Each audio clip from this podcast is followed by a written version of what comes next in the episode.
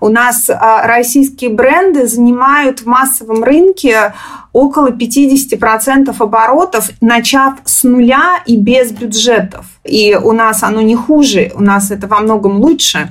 Просто мы, ну, как бы еще не до конца в это можем поверить и не совсем к этому привыкли. Сделано. Предприимчивый подкаст о людях, бизнесе и технологии.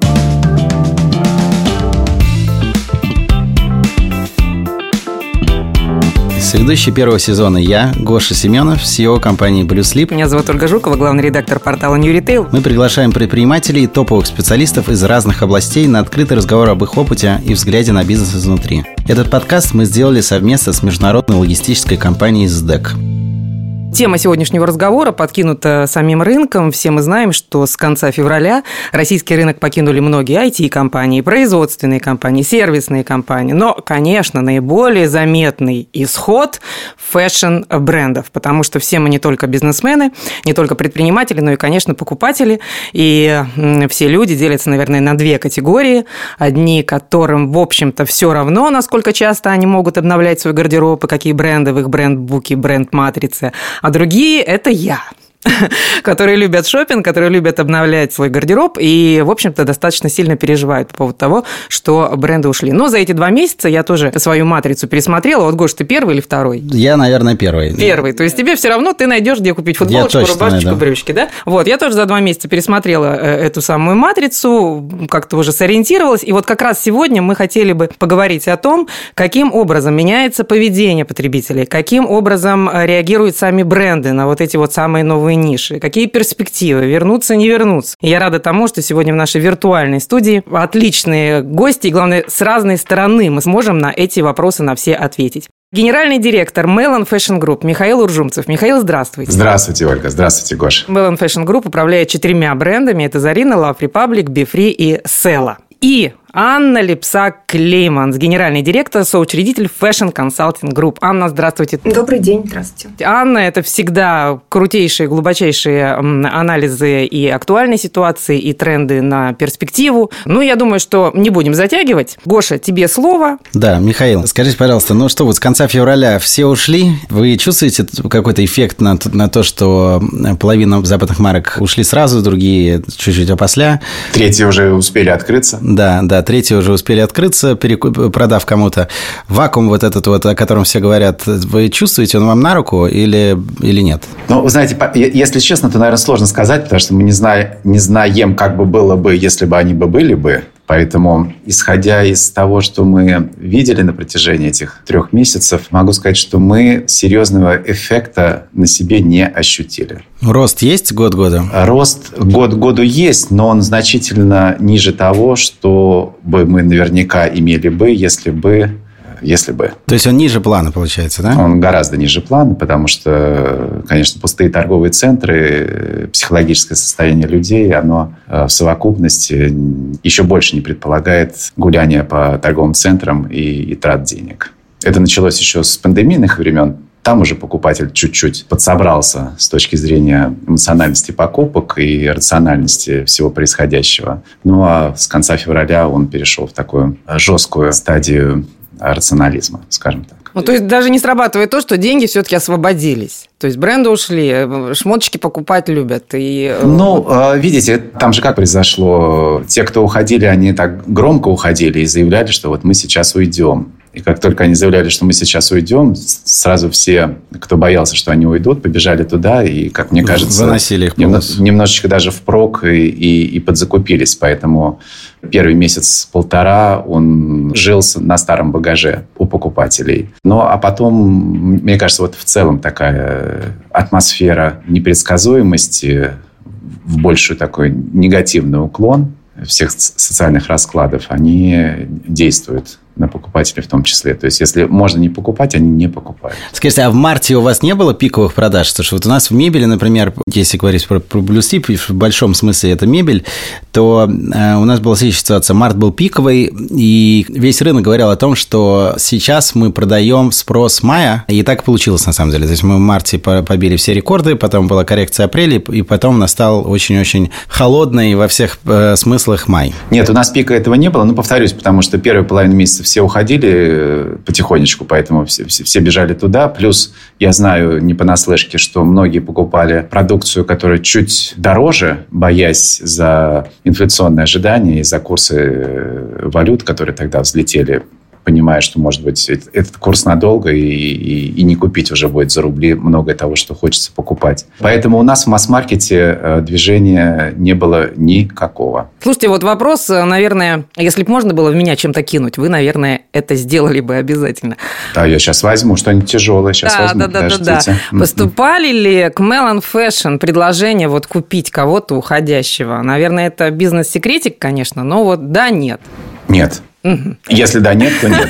А вы были бы рады, ну, то есть вы смотрите вообще в сторону M&A как-то, и есть такие мысли? Мы в сторону M&A смотрим всю нашу жизнь сознательную, и все наши приросты в брендах, они так или иначе происходили через M&A. Угу. Там, в большей или меньшей степени. Поэтому мы всегда открыты, и у нас были некоторые переговоры и до пандемии, потом случилась пандемия, потом у нас были некоторые переговоры в прошлом году, но случилось то, что случилось. Поэтому мы все время открыты и готовы сделать то, что будет хорошо и продавцу, и покупателю. Слушайте, а с точки зрения вот, покупать ушедший бренд, да, ну, кажется, так просто. Вот взял вывеску, начал торговать. Но это же, это же ассортимент, это цепочки поставок, это определенная матрица. Это, это достаточно тяжелая и сложно управляемая игрушка, особенно в наследство. Как вы оцениваете себе вообще целесообразность таких покупок? Я вообще целесообразность таких покупок, ну, наверное, вы, вы сейчас говорите об ушедших из России брендов, э, которые бы хотели бы, может быть, вернуться по системе франчайзинга.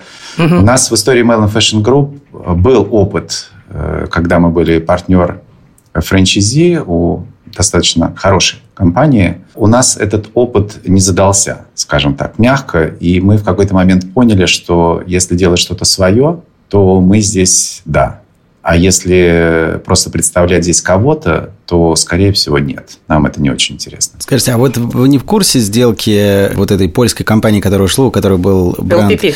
LPP, да, у которых был резерв, и еще там ряд брендов, которые туркам продались. А пока не говорят, кому продали-то? Вроде китайцам, туркам. китайцам. А, китайцам, китайцам, китайцам, точно. Я да. даже не знаю, можно ли вслух об этом говорить. У нас что, не эпизод, у нас такие, да. Я просто интуитивно внутренне не верю в эту сделку. Я думаю, что это схема, и То есть с каким-то опционом, э, выкупом и так далее, да, обратно? Я думаю, что все осталось так, как было. Это официальная версия как будто бы ухода с рынка, mm. на мой взгляд. Ну, mm-hmm. исходя из того, что я вижу, сейчас хожу по торговым центрам, где в полный рост все открыто, все работает, где-то со старыми вывесками, где-то с новыми вывесками, которые очень похожи на старые. Мне думается, что это разумная, наверное, для, для этой компании схема как бы официально нет, но, с другой стороны, рынок этот не отдать. Анна, вот я вижу, что кивает головой, но у Анны глаз алмаз. Вот ваше мнение по поводу сделок этих, о которых мы говорим, да, Рибок турки, ЛПП китайцы, там еще какие-то сделки сейчас уже прорастают понемножку. Это схема или все-таки такое партнерство, оно будет долгожительным? Ну, во-первых, нет единой истории для каждого бренда. Рибок – это же не ситуация только по России. Они, в принципе, выкупили э, там часть бизнеса Рибок, и в том числе по России. И как они это будут... У них есть совершенно другой свой э, бизнес мультибрендовый. Они, я не думаю, что они, они не будут развивать, скорее всего, монобрендовые магазины с вывеской Рибок. Они будут развивать свою сеть мультибрендов. У них их три этой турецкой компании, а с Рибаком у них, в принципе, глобальные отношения не только по российскому рынку. А в российском рынке то, что для них интересно, это, это мое, так сказать, видение, через, как вы говорите, этот алмаз. У них это просто уже прикормленные на спортивные товары торговые пространства, куда просто будет поставлен уже товар их мультибренда, где большую часть составляет их собственная продукция, но там есть и привлеченный товар. Вот, то есть поэтому, по сути дела, они нашли такое компромиссное решение. Ну и как-то совпало все удобно так получилось вот в инфоповоде. Вы знаете, да, не знаю, чего удобного внутри вообще того, что происходит. Ну, как бы совпало так, что они приобрели э, розничную недвижимость вместе с отношениями с компанией Рибок, глобальными их отношениями. То, что касается польской истории, это совершенно другая история. Я тоже не хочу ее озвучить, потому что я как бы надеюсь, что у них все получится, и поэтому я э, ну, не хочу как бы своими правительскими мыслями портить им здесь как бы картину. Дай бог, чтобы они смогли работать и обслуживать людей, давать им продукцию внутри того, что происходит, и чтобы у них было минимальное количество потрясений. Оль, ну нас с тобой как что, что не вопрос, так это мы трогать не можем, это не расскажем, это, ну, не, это не то. Но надеюсь, что что-то, что-то, что-то, что-то хоть получится. Давайте я вам скажу, обобщу, что э, Михаил очень так деликатно сказал, что компании ищут франчайзинг, э, не все так компании, э, все те, кто монобренды, им очень тяжело, потому что ты не можешь продать никакой франчайзинг, потому что все равно эти компании глобально по миру продаются под этой вывеской. Здесь, ну, как бы не станцуешь никакой балет. Те компании, у которых была все-таки компромиссная история, которые, а, либо работали под франчайзингом, либо у них в принципе э, были оптовые продажи, то есть они работали с какими-то мультибрендами, форматами и продавали не только под своей вывеской, но и продавали еще партнерам. У них более гибкая история, то есть они могут войти в рынок через вот такие мультибрендовые продажи. И самая как бы ключевая идея, что одежда не санкционный продукт, то есть это не вопрос того, что компания попадает под санкции, когда она продает. А не, если закупочная цена ниже 300 евро нет никаких запрещений на экспорт этой продукции в Россию. Поэтому это для них сейчас другая история. То есть это две как бы составляющие. Первая – это очень важная репутационная, и она усиливается с каждым днем, она не ослабляется. То есть э, как бы работать с Россией сейчас токсично для остальных рынков. Россия у всех 3, там, в люксе 2-3%, в масс-маркете 4-5%. Вот эти 4-5% токсичны для остающихся 95%. Они и Россию хотят в ESG риски записать. То есть если ты не environment, не social, не government и не в России, и точнее наоборот, если ты, э, в общем, не экологичный, допустим, и в России, то это совсем все плохо. Вот. А если ты экологичный, там, э, толерантный и соблюдаешь весь governments, но при этом с Россией, то у тебя тоже проблема будет. Вы знаете, вот ситуация такая, что когда, условно говоря, ты вот в ситуации плохой, она плохая по кругу. Вот но она у нас не очень удачная. Завершая свою мысль. Э, но, к сожалению, это не ограничивается репутационными рисками. У нас сейчас еще очень большие проблемы с инфраструктурной. Это логистика, оплата и так далее. Эти компании не могут работать, э, чтобы у них там коллекция пришла на полгода позже или на месяц позже. Да, даже те, кто не против позже. Да, работать. Да, это второй момент. То есть ты, по сути дела, э, если ты не против работать, и ты готов сохранить свою вывеску, то ты не понимаешь, насколько ты в своем обслуживании клиентов на этом рынке можешь соответствовать своим глобальным принципам. Вот. А на фоне введения параллельного импорта это еще как бы сложнее будет. Скажите, а вот с аудиторией что будет происходить, по вашему мнению? Ушли огромное количество известных марок, там Zara, H&M. Будет ли какое-то, во-первых, импортозамещение или, может быть, даже не импортозамещение, а замещение какими-то турецкими марками, там LC Waikiki или еще кто-нибудь? Э, вообще можно заместить H&M и Zara? Знаете, fashion можно заместить кого угодно. В этом прелесть fashion. То есть она и прелесть, и, так сказать, гадость для производителей, потому что лояльность внутри фэшна, она чем дешевле бренд, тем, так скажем, народ меньше смотрит на то, что написано на этикетке, а больше рассматривает швы. Поэтому здесь как бы проблемы нету, что вот просто кто-то умрет от горя, что нету Зары и H&M. Ну, как бы просто будет ли у людей вообще в принципе желание покупать, и будут ли деньги покупать, то, о чем сказал Михаил. То есть рынок – это такая вещь. Сколько есть денег на этом рынке, столько будет, ну, чуть больше, ну, на свободном рынке, чуть больше будет предложений. Денег нет, ну, а что, собственно, предлагать-то? Для меня это вообще откровение. То есть да. вы э, говорите о том, что вот общем-то, бренд не имеет практически никакого значения. может быть, с течением определенного времени а, люди, там, не знаю, которые покупали одежду только в массе Мадути, уйдут в другой бренд и забудут о своем любимце и перестанут его ждать. Это означает... Ну, то, вы, вы знаете. Э, как бы мужья и жены имеют значение, пока вы в браке. Потом типа вы разошлись, прошло какое-то время, человек, который был у вас в центре мира, через пять лет, ну просто либо ваш хороший друг, либо вы только присылаете поздравления на Новый год, либо вообще забыли. То есть э, мода гораздо более лояльна, ну как бы еще менее привязанная. То есть нету незаменимых в моде. Ничего хорошего в том, что нужно менять, нету. Никто не хочет разводов. Но ничего смертельного в этом тоже нет. А, но вот с масс-маркетом более-менее понятно, да? Ну, то есть, как бы, наверное, да, там может быть меньше лояльности э, к бренду, хотя, наверное, тут, тут вопрос, как посмотреть, но с luxury там барьер для входа выше, лояльность выше, э, качество производства и в целом luxury в большинстве своем производится там явно не у нас, а за границей. Смогут ли заменить э, вот ушедшие luxury бренды, хотя они тоже там пока, ну, то есть, ну, закрылись, но не ушли все, Louis Vuitton, Hermes, Chanel и так далее. Знаете, вот прямом смысле заменить, вот так вот заменить, вот я уже стала приводить пример с э, там, браком, семьей. Заменить нельзя никого. То есть каждый бренд, он уникален, бренд бесконечно ценен.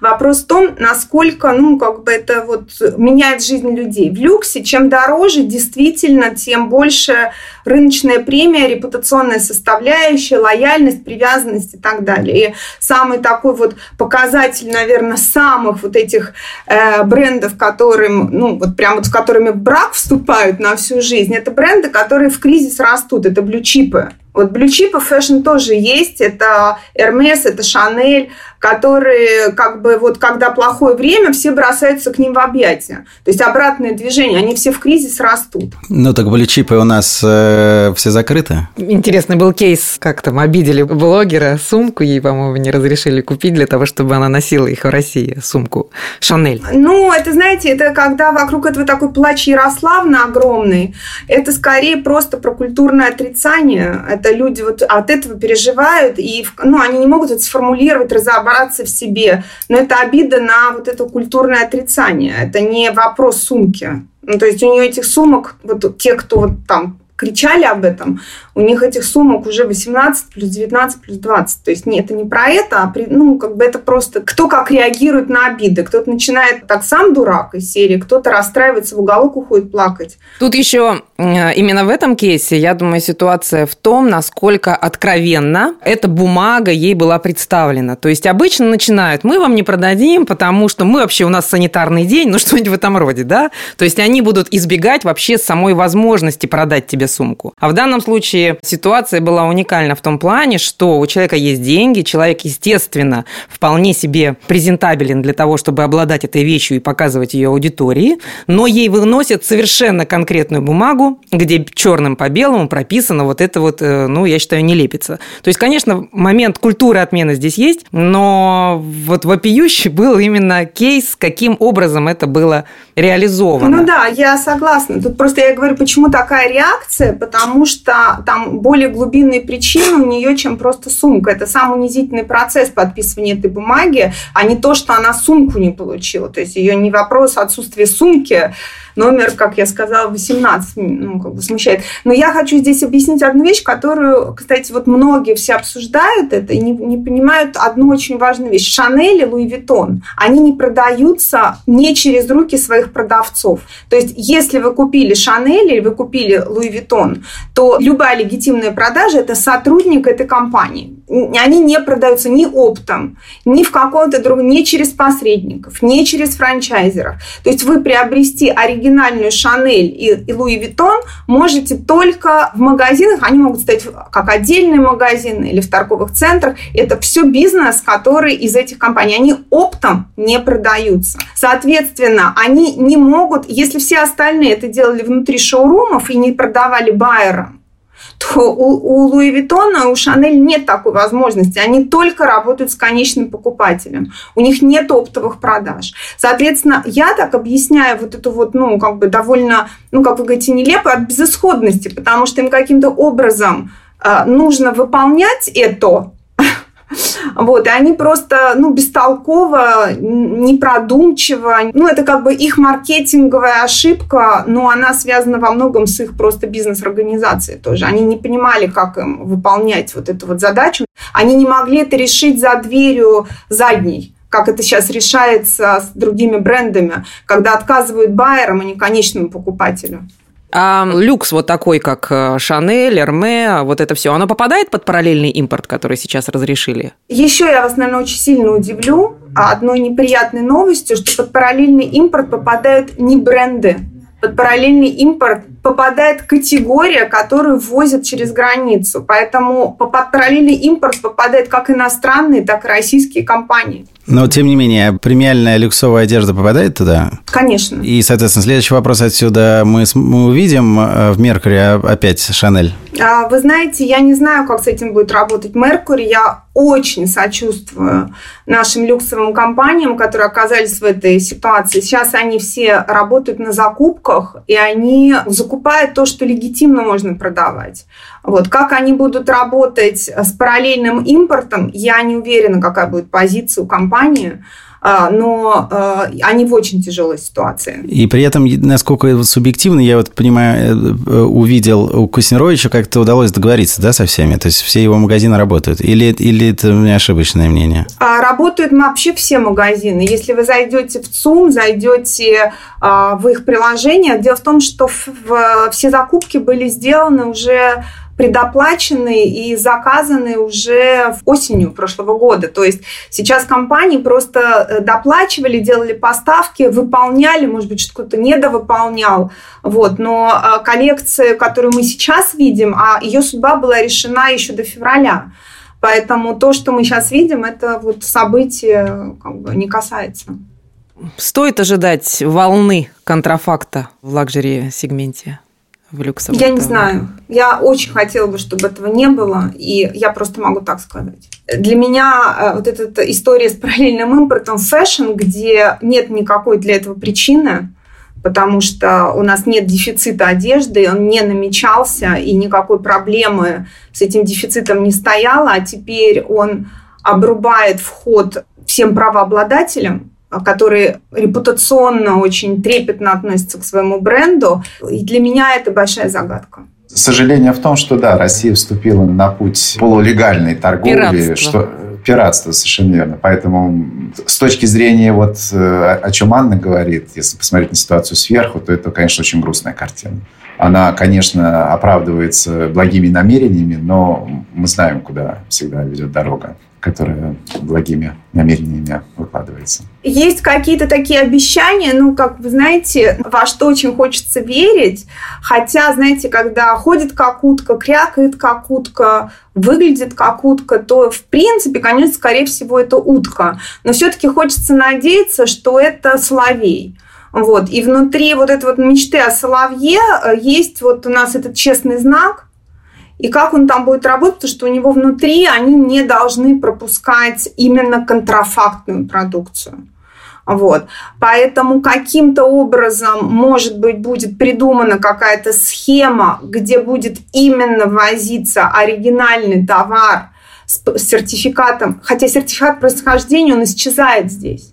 Понимаете, внутри а смысл в том, что э, вот этот параллельный импорт, он отсекает сертификат происхождения. Но, может быть, будет найден какой-то вот этот соловей, о котором мы все не знаем, но есть какой-то большой бог, который об этом знает. И действительно, вот этот жесткий контрафакт не будет проходить, но как я пока про этого соловья ничего не слышала. Хотел бы напомнить слушателям о том, что этот подкаст запущен благодаря поддержке нашего партнера, логистический оператор СДЭК. И сейчас мы поговорим с Андреем Мякиным, директором по продажам СДЭК. Андрей, здравствуйте. Да, добрый день. Андрей, скажите, до недавнего времени многие участники фэшн-рынка говорили о том, что в условиях роста конкуренции выросла роль логистических факторов. Там удобство доставки, возможность заказать доставку определенного времени, доставку день-день э, через 40 минут, э, возможность легкого возврата и прочее.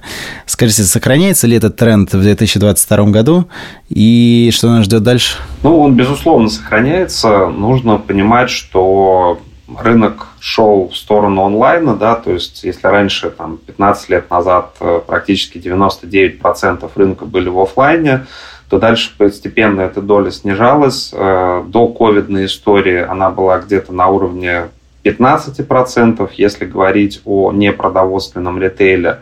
А, прошлый год, благодаря ковиду, позапрошлый уже, да, случился серьезный буст, и доля непродуктового ритейла в онлайне, она составляет порядка 24%. То есть уже четверть а, людей привыкли и выработали у себя привычку и опыт а, покупать в онлайне. Вместе с этим, безусловно, шла модернизация и развитие способов доставки. То есть, опять же, да, мы прошли путь от курьерской доставки до ПВЗ. Раньше люди воспринимали курьера как удобную услугу, сейчас наоборот гораздо удобнее зайти по адресу, находящемуся недалеко от офиса или же дома, и в удобное время забрать свою посылку. Вместе с этим, если говорить о фэшне, также востребованы сервисы примерки, да, то есть перед тем, как выкупить заказ, если он не оплаченный, можно спокойно примерить вещи в случае, если она не подходит, отказаться, если же она подходит, ее купить. Поэтому весь тот э, накопленный сервисный опыт плюс уже выработанное клиентское поведение, оно говорит о том, что вне зависимости да, там, от а, текущих событий геополитических, да, все это должно остаться, и те, кто сможет поддерживать а, подобные сервисы их наращивать, да, они будут все больше и больше концентрировать рынок вокруг себя. Скажите, а как может измениться спрос на услуги внешней службы доставки со стороны фэшн-сегмента? Какие факторы могут на это повлиять, как вы думаете? Ну, если говорить о спросе, нужно понимать, да, что рынок делится между собой, ну, то есть по каналам реализации. Сейчас э, основной канал реализации – это маркетплейсы, и, собственно говоря, сайты непосредственно интернет-магазинов. Поэтому спрос точно сохранится, поскольку с учетом большого достаточно такого экстенсивного роста доли маркетплейсов, собственными силами доставку им сложно осуществлять, поэтому они выработали режимы DBS, это Delivery by Seller, когда я продаю свою одежду или свои товары на витрине маркетплейса, при этом доставляя ее самостоятельно со своего склада. Поэтому если раньше как бы маркетплейсы российские здесь были категоричны, ограничены и воспринимали режим только FIBO, это Fulfillment by Operator, да, то сейчас эта позиция меняется, и на самом деле такой тренд, который прослеживается, то, что если раньше все старались строить там полноценные какие-то экосистемы и думали, что одинаково хорошо смогут оказывать услуги во всем циклах потребностей клиентов, то сейчас идет переориентация на то, что профильные игроки, то есть эксперты в продажах должны заниматься продажами, эксперты в доставке должны заниматься, собственно говоря, доставкой, там, эксперты в складском хранении должны обеспечивать складское хранение и комплектацию. Поэтому тренд то точно остается. Если говорить о запросах, то здесь, наверное, просто нужно, чтобы со стороны курьерской доставки был базовый набор операций. Это возможность наложенного платежа, это возможность частичного выкупа, это возможность примерки, это возможность доставки с нескольких складов, это понятное и удобное для клиента э, отслеживание движения груза, да, там, в том числе через приложение. То есть э, набор сервисных опций, без которых сейчас уже сложно представить э, нормальное движение груза в сторону клиента от его отправителя. Скажите, вот э, я как представитель D2C бренда знаю то, что там вся бизнес-модель строится на light asset подходе, когда все отдается на аутсорс. Редко кто строит сам fulfillment, редко кто занимается последней милей, но, конечно, есть исключения разного характера. И в этом же ключе, собственно, и оперировали все западные большие D2C бренды, которые сейчас уходят с рынка, и они были, я подозреваю, большим клиентом логистики и фулфилмента. А как вы думаете, есть ли возможность вообще у рынка компенсировать их уход и вот это падение, которое я подозреваю, что, наверное, образовалось? Ну, безусловно, да, надо понимать, что у нас э, можно, наверное, это назвать кризисом, да, то есть это там, кризис, который отличался от прошлых, потому что он структурный, он затронул абсолютно все области, и если говорить о D2C рынке, то те компании, которые мне не хочется говорить ушли, потому что мы уже видим, да, допустим, на примере Резерда, да, что они да, разворот, они поменяли собственников, как бы стали китайским активом. То есть многие наверняка захотят сохранить российский рынок, но при этом мы также видим там, конкретную переостановку. Эта переостановка, наверное, на уровне 20% от всего рынка e-commerce в России. Да? То есть там крупные бренды, H&M, Zara, Mango, ну, то есть можно их долго перечислять, Adidas и же с ними.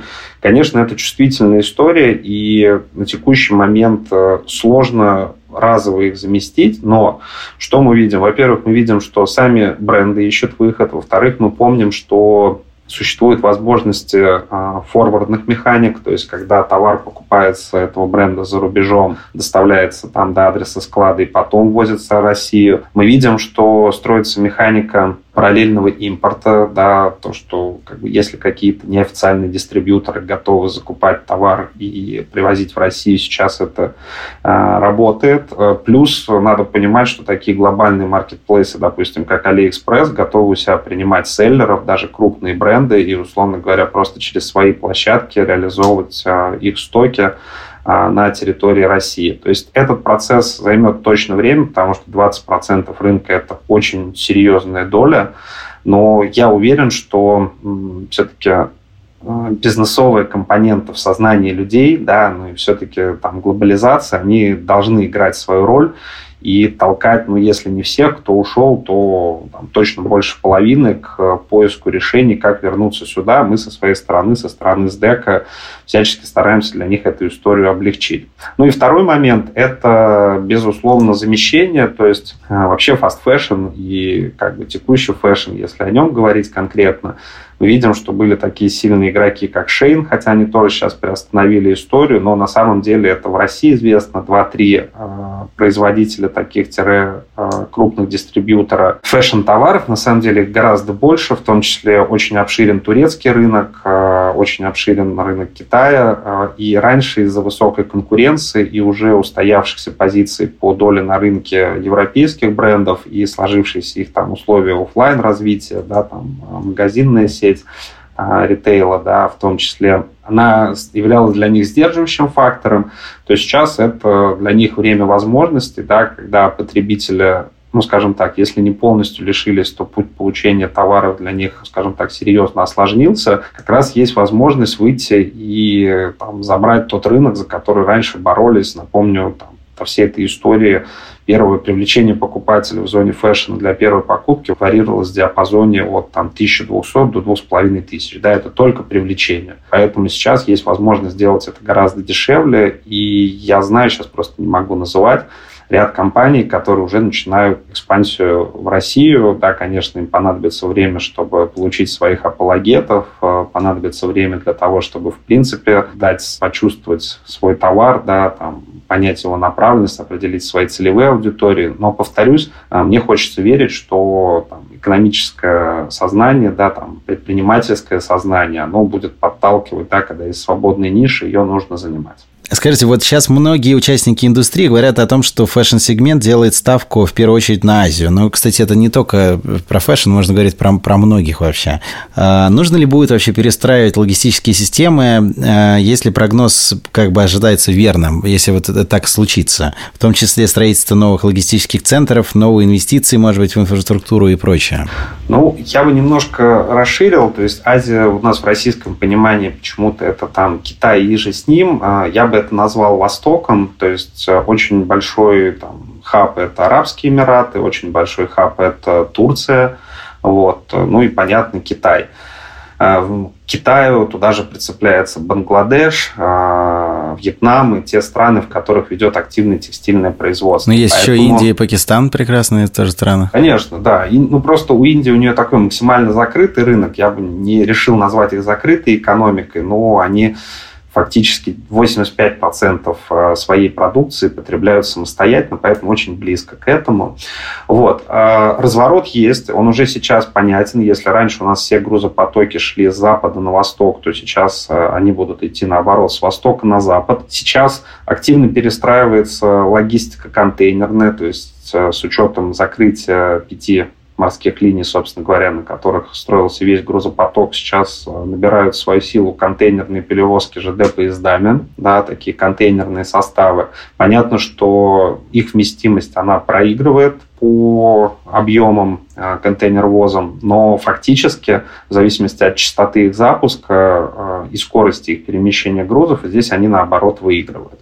Если говорить об инфраструктуре, мы начали это изменение чуть раньше. Татарстан у нас такая активная в плане Якома и, в принципе, развития республика, которая очень удобно находится. Они начали у себя еще года четыре назад формировать зону, в которой могут быть размещены бондовые склады. Бондовые склады – это механика, когда я ввожу товар товар, не растамаживая, и только при реализации его я, собственно говоря, произвожу налоговые выплаты и таможенные выплаты. Это очень удобно и, скажем так, облегчает первичное финансовое бремя в плане костов на дистрибьюторов, Поэтому я уверен, что вот это направление начнет активно развиваться. Если говорить о там, дополнительных инфраструктурных проектах, у нас там, хорошее транспортное сообщение идет через Казахстан. У нас э, сейчас э, на востоке железнодорожный мост с Китаем начал функционировать. Это вот как раз, э, если говорить о поездах и составах контейнерных. Как ходит железка вот это вот Китай, Казахстан, Россия?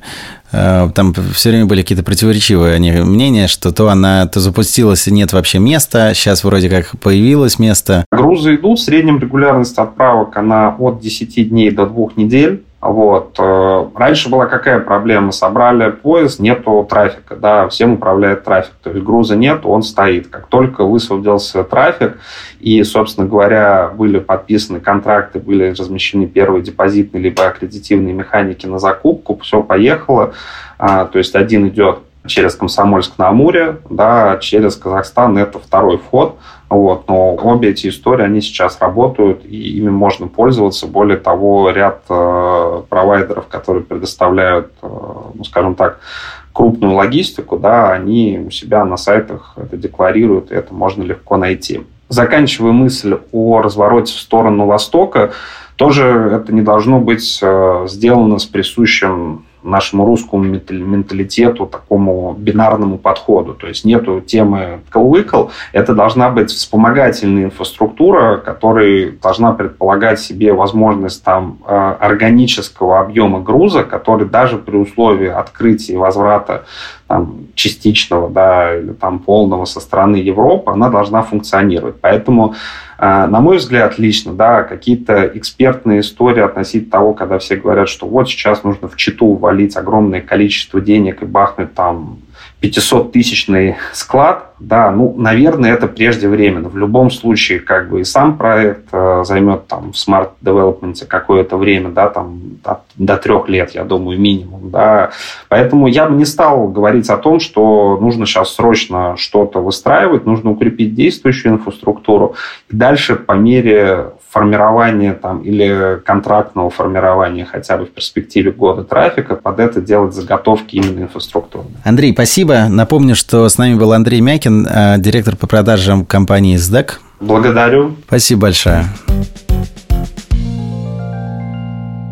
Михаил, скажите, пожалуйста, вопрос к вам. Вот насколько мы знаем, у Melon Fashion Group большая часть производства или все производство, поправьте меня тут, а, находится в Китае. Как у вас сейчас с supply chain, со всеми цепочками поставок? Идет ли товар и планируете ли вы э, что-то локализировать здесь и возможно ли это? Да, мы здесь э, с точки зрения производства, мы не только в Китае, но, безусловно, львиная его часть находится в азиатском регионе. Это Китай, Вьетнам, Бангладеш, Индия и принципе, так быстро со всего не соскочить, поскольку производственные отношения, они достаточно такая долгая история. Мы все попали в эти разрывы логистических цепочек, которые случились в феврале, в марте, в апреле. И э, по очень многим позициям, по очень многому товару мы находились долгое время в подвешенном состоянии, потому что он из точки отправления выплыл, а в точку назначения не приплыл и застрял где-то дороги. Эти дороги были разные. Какие-то контейнеры на корабле плавали туда-сюда, какие-то выгрузились в Европе, какие-то выгружались в Египте, какие-то выгружались в Турции. В общем, наши так логисты провели не один месяц бессонных ночей, и все-таки мы вызволили весь этот товар, который находился э, между небом и землей. И это была первая наша, наверное, самая основная тревога о том, что мы не получим закупленный товар в серьезных объемах. Но, слава богу, все произошло, и все на месте. Что касается э, сегодняшнего дня, то мы, конечно, с марта месяца размещаем заказы только в тех странах, откуда мы видим четкую логистику, где мы понимаем, что мы товар получим. А какие это страны? Как изменилась вот э, матрица ваших партнеров? Ну, скажем так, из матрицы чуть-чуть вышли пока в больших объемах Бангладеш и Индия. Остался Китай, поскольку Китай э, очень много отправляется, ну, у нас в нашей компании, во всяком случае, железной дорогой через э, Владивосток. То есть там небольшой путь до Владивостока и дальше уже железная дорога, такой надежный, отработанный и работающий на сегодняшний день путь – это Вьетнам, который также отправляет товары. Ну и мы стали, конечно, гораздо больше сейчас обращать внимание на близлежащие к России страны и размещать там заказы. Это Узбекистан? Турция, это Узбекистан, это Киргизия. Мы там были, поэтому там это не, не, не переворот сознания, просто еще больше акцент, чем был раньше для того, чтобы надежность цепочек поставок ее иметь высокой.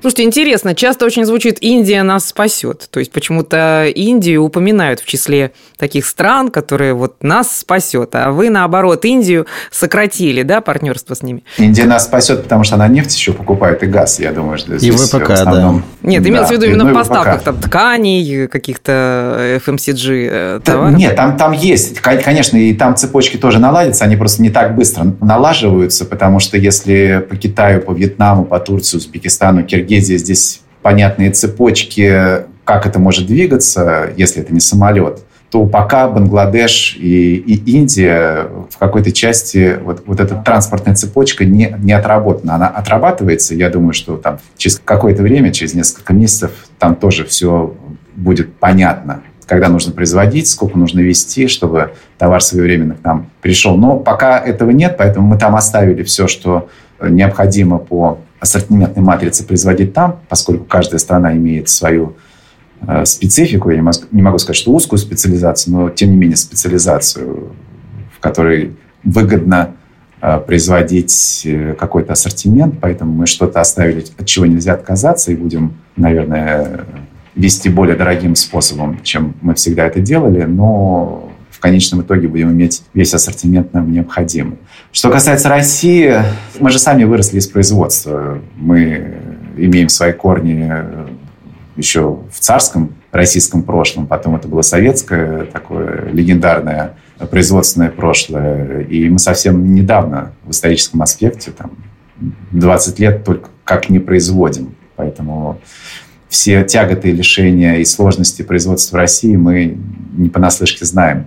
Поэтому я и говорю, что Melon Fashion Group, он, это первая компания, которая э, будет поддерживать и размещать заказы в огромных э, объемах э, у российских производителей, если такие производители появятся. Ну, интересно, Михаил, вы сказали, что с трудом ваши логисты вызволили тот товар, который застрял в связи с э, нарушением supply chain. А Анна говорит о том, что ситуация, конечно же, уплотняется, да, то есть легче не становится. Вот что будет со следующими коллекциями? Сейчас я знаю, Зарина, и Бифри, и Love Republic красиво выкатили новые коллекции, все вроде так в порядке, ну, по крайней мере, для потребителя все выглядит достаточно благополучно.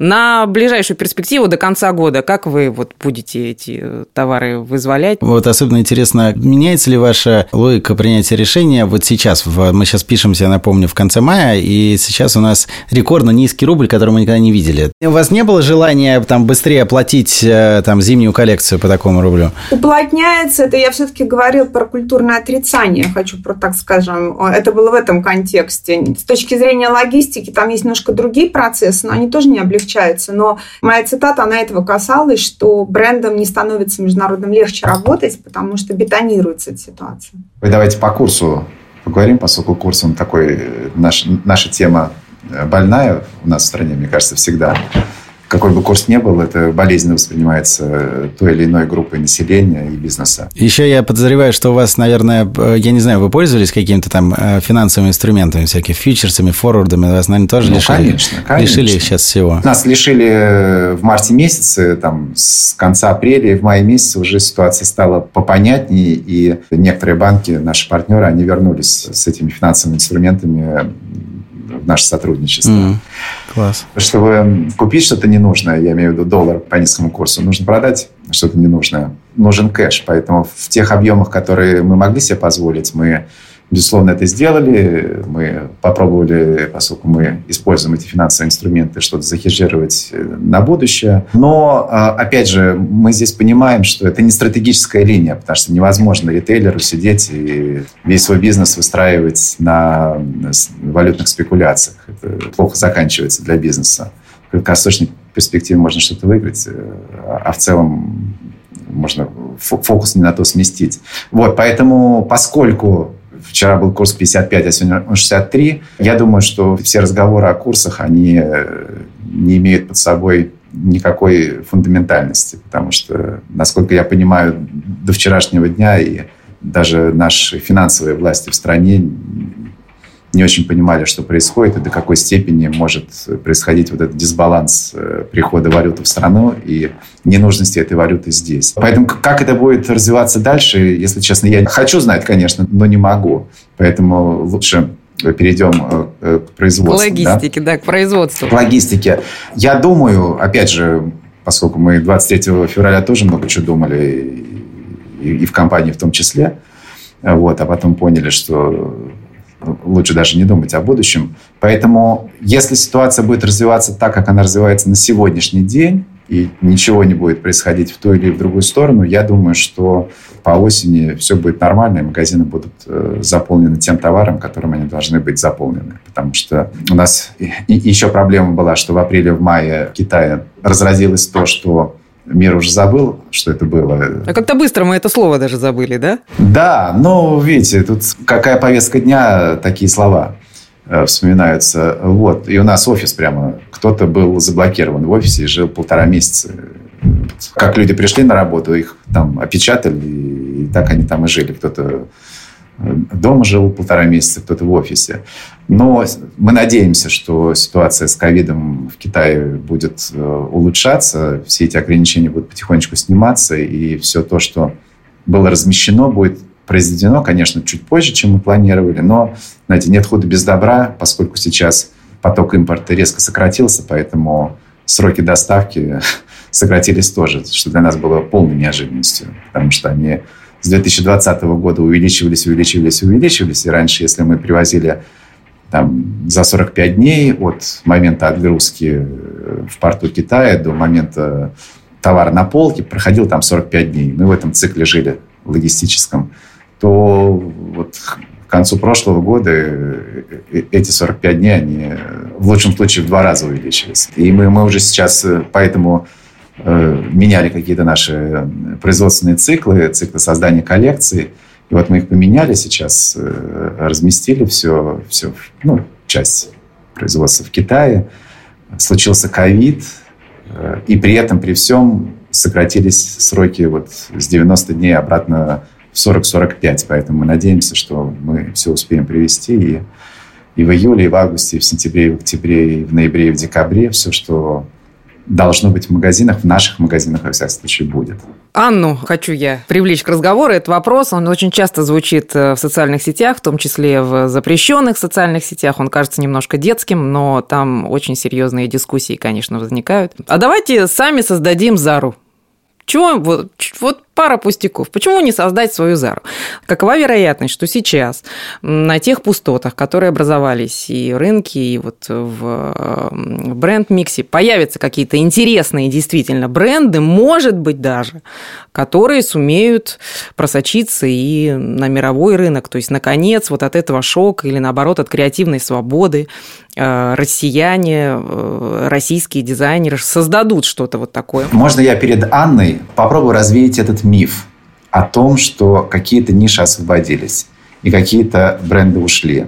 Вот LPP на прошлой неделе показал нам, насколько все-таки ценен российский рынок для этого ритейлера. И, повторюсь, всеми силами, всеми возможными юридическими, нетоксичными с точки зрения западного восприятия нашей действительности средствами и способами они вернулись на рынок. Я более чем уверен, что все остальные бренды мировые, которые от нас на какое-то время ушли, они обязательно вернутся. Они вернутся практически в те же локации, которые они занимали до этого времени. И я думаю, что это случится раньше, чем позже. Поэтому вот этот обсуждаемый во многих средствах массовой информации миф о том, что рынок опустел, он, на мой взгляд, не соответствует действительности. У меня как раз на это немножко другой взгляд, э, и он больше связан именно с введением параллельного импорта, что мы сами блокируем возможность компаниям отчасти остаться на рынке в этом смысле.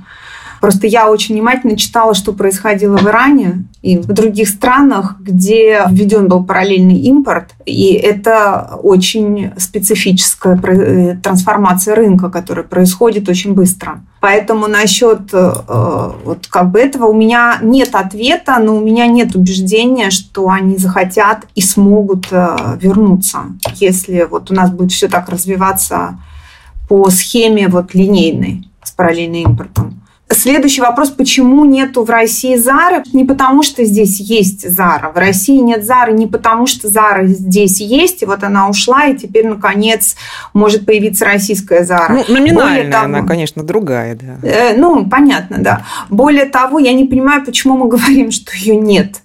У нас а, российские бренды занимают в массовом рынке около 50% оборотов, начав с нуля и без бюджетов. То есть у нас нету Зара, у нас есть другое, и у нас оно не хуже, у нас это во многом лучше. Просто мы, ну, как бы еще не до конца в это можем поверить и не совсем к этому привыкли. Вот. А и другой момент, у нас есть вот а, то, что ну, сегменты чуть повыше, где там Гарри Вебер сидит, ну и вот ну, так называемый бриджевый сегмент, у нас огромная поросль вот этого молодого условного такого массового дизайна, который из а, фазы жизни в интернете начал вот только вот год назад, полтора года назад эти компании, освоив интернет, поднакопив органическим ростом деньги без всяких там больших инвестиций, исключение 12 Stories, они стали выходить в офлайн ритейл. И это вот тот самый сегмент, который чуть дороже, это называется бриджевый сегмент, такой мягкий люкс, назовем его. То есть с точки зрения компетенции как раз вопросов нет ни на создание Зары, ни на что. Ну, как бы у нас все это реально есть.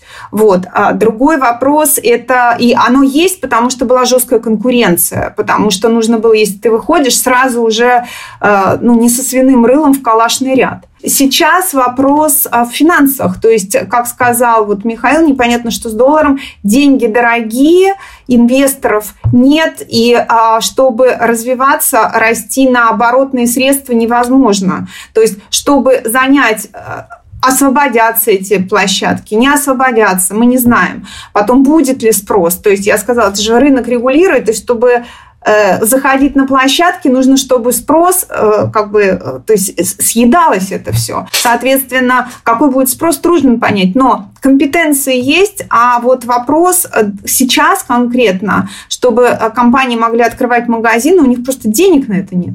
Ну, вы очень много, конечно, тем интересных затронули. Тут все хочется и инвесторов обсудить, которые на самом деле сейчас вот появляются, смотрят на прямые какие-то инвестиции с другими ожиданиями, правда, по деньгам.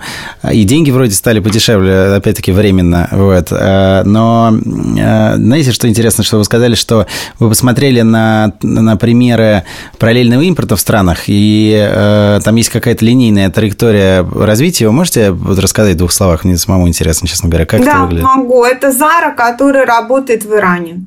Угу. И Зара, которая отрицает, что она есть в Иране. И как у нее цены, ассортимент? Кстати, вот здесь очень интересный момент. Там цены Зары дешевле, чем Заре. Вот. Но зато оригинальные продукты, которые есть, они в 2-3 раза дороже чем а, на международных То есть есть понимание что... такой премиальной Зары то есть и это, своей. То есть это они везут Зару от производителей прям? Никакой премиальной Зары нет. Зару нельзя купить в параллельном импорте. Это то, о чем я сказала. В параллельном импорте можно купить только те, кто продается оптом.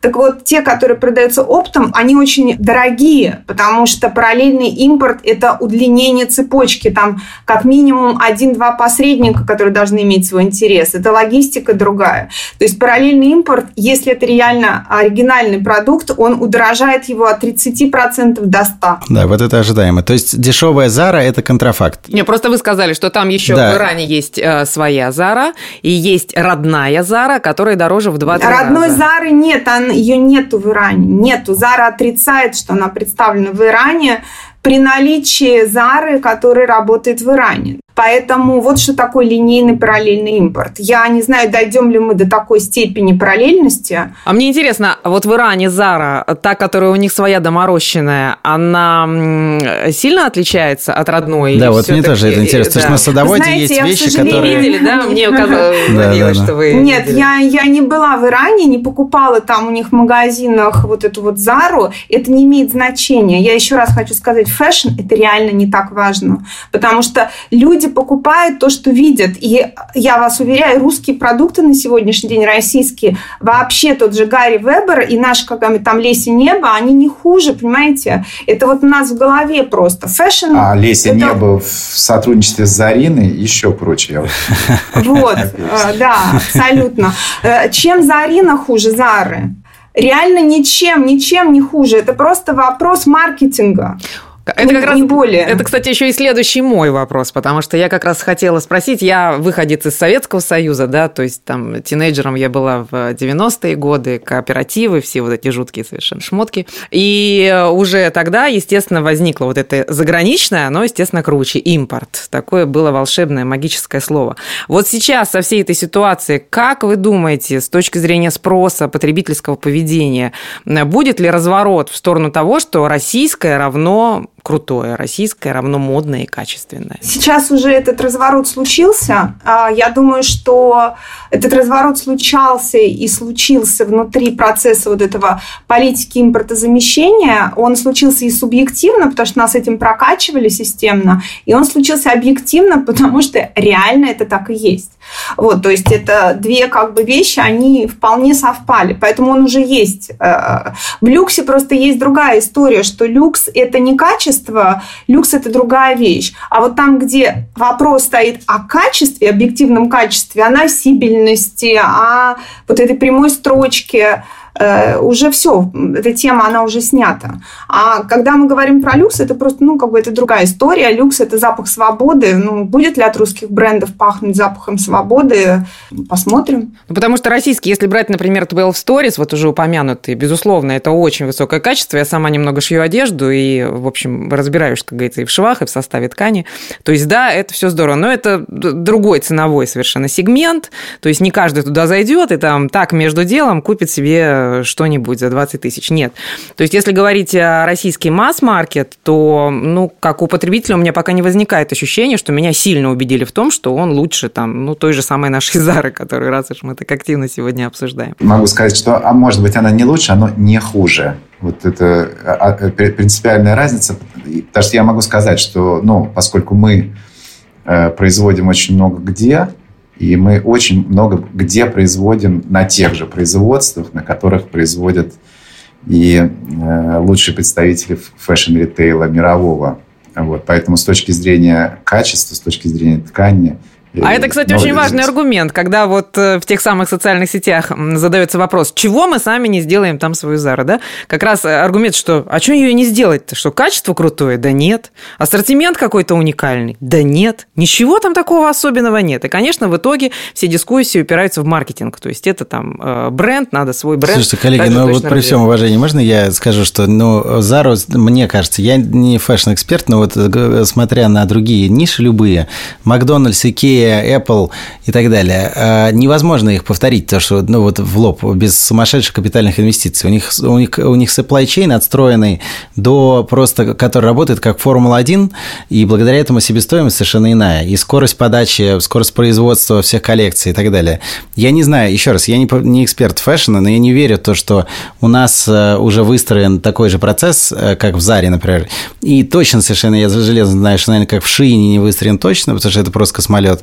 А, но, ну, я не знаю, вот переубедите меня, в Zara уже есть такая, вот э, с таким же supply с такими же ценами на, на выходе и с таким же количеством э, коллекций на выходе? Zara – это вообще такой уникум, ну, как Икея, нет в России Икеи. Но э, давайте вот так вот. Zara хотят стать все. Америка не создала свою Зару.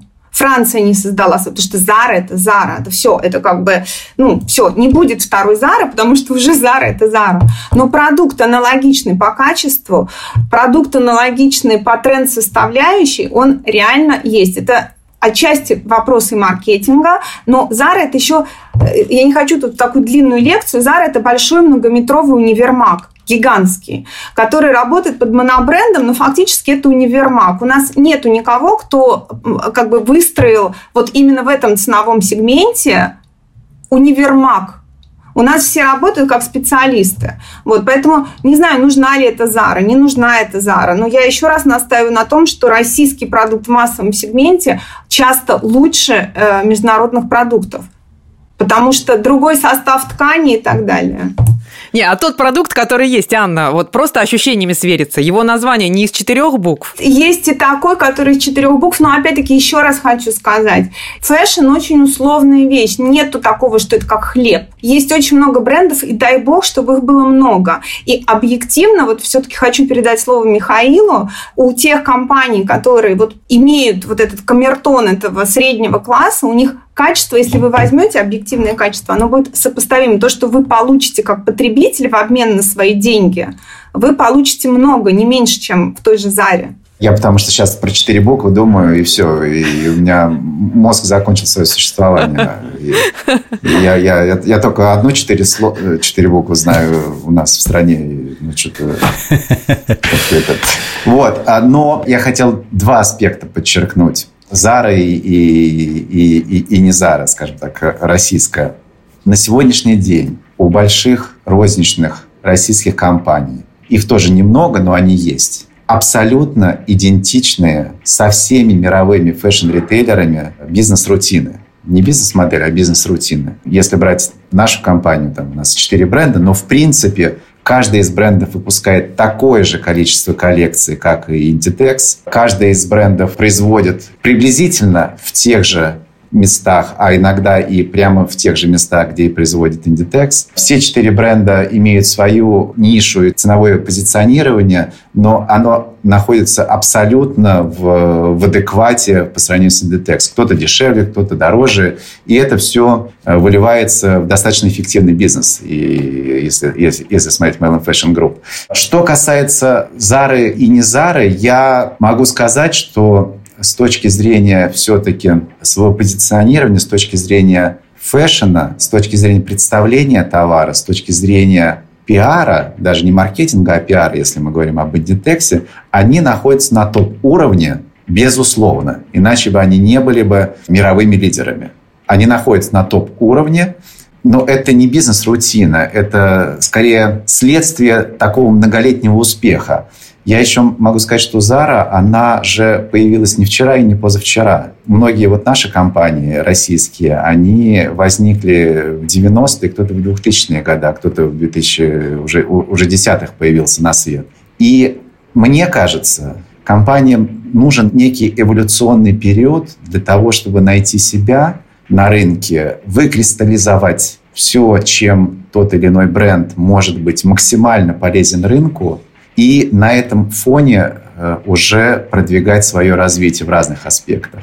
Зара начинала очень давно. H&M начинался там в 40-е годы прошлого века. Зара начиналась там в 60-е годы прошлого века. Потихонечку, помаленечку все, все раскачивались и нашли вот свою ту идентичность, которая на сегодняшний день приветствуется, мультиплируется уже в мировом масштабе. Мне кажется, ну вот я тут с Анной соглашусь, что у нас достаточно и теперь сейчас больше и больше мозгов с точки зрения развития fashion-ритейла в стране. Мне кажется, нам нужно чуть-чуть времени, чтобы мы могли эволюционировать и э, чтобы ни у кого, ни у вас, ни у ваших партнеров, ни у кого в России, по крайней мере, не возникало вопроса а где Зара. Прекрасно. Спасибо огромное. Я напомню, что сегодня в нашей виртуальной студии были Михаил Уржумцев, генеральный директор Melon Fashion Group, Анна Лебсак-Клейманс, генеральный директор, соучредитель Fashion Consulting Group. Михаил, Анна, огромное спасибо. Огромное вам спасибо. Напомню, что с вами были ведущие Ольга Жукова, New Retail Group и Гоша Семенов, Blue Sleep. А я еще раз напомню о том, что сегодня мы записывали третий эпизод нашего предпринимательского подкаста «Сделано». Кстати, здорово, что записывали мы его 26 мая, а это э, День российского предпринимателя. И мы поздравляем всех, кто предпринимателей, всех, кто причастен к собственному бизнесу, всех, кто сменил э, комфорт корпорации на непростую дорогу своего собственного дела. И, конечно же, мы хотели поблагодарить нашего информационного спонсора, логистическую компанию СДЭК. Без нее этого подкаста не было бы. До встречи в новом четвертом эпизоде. Пока!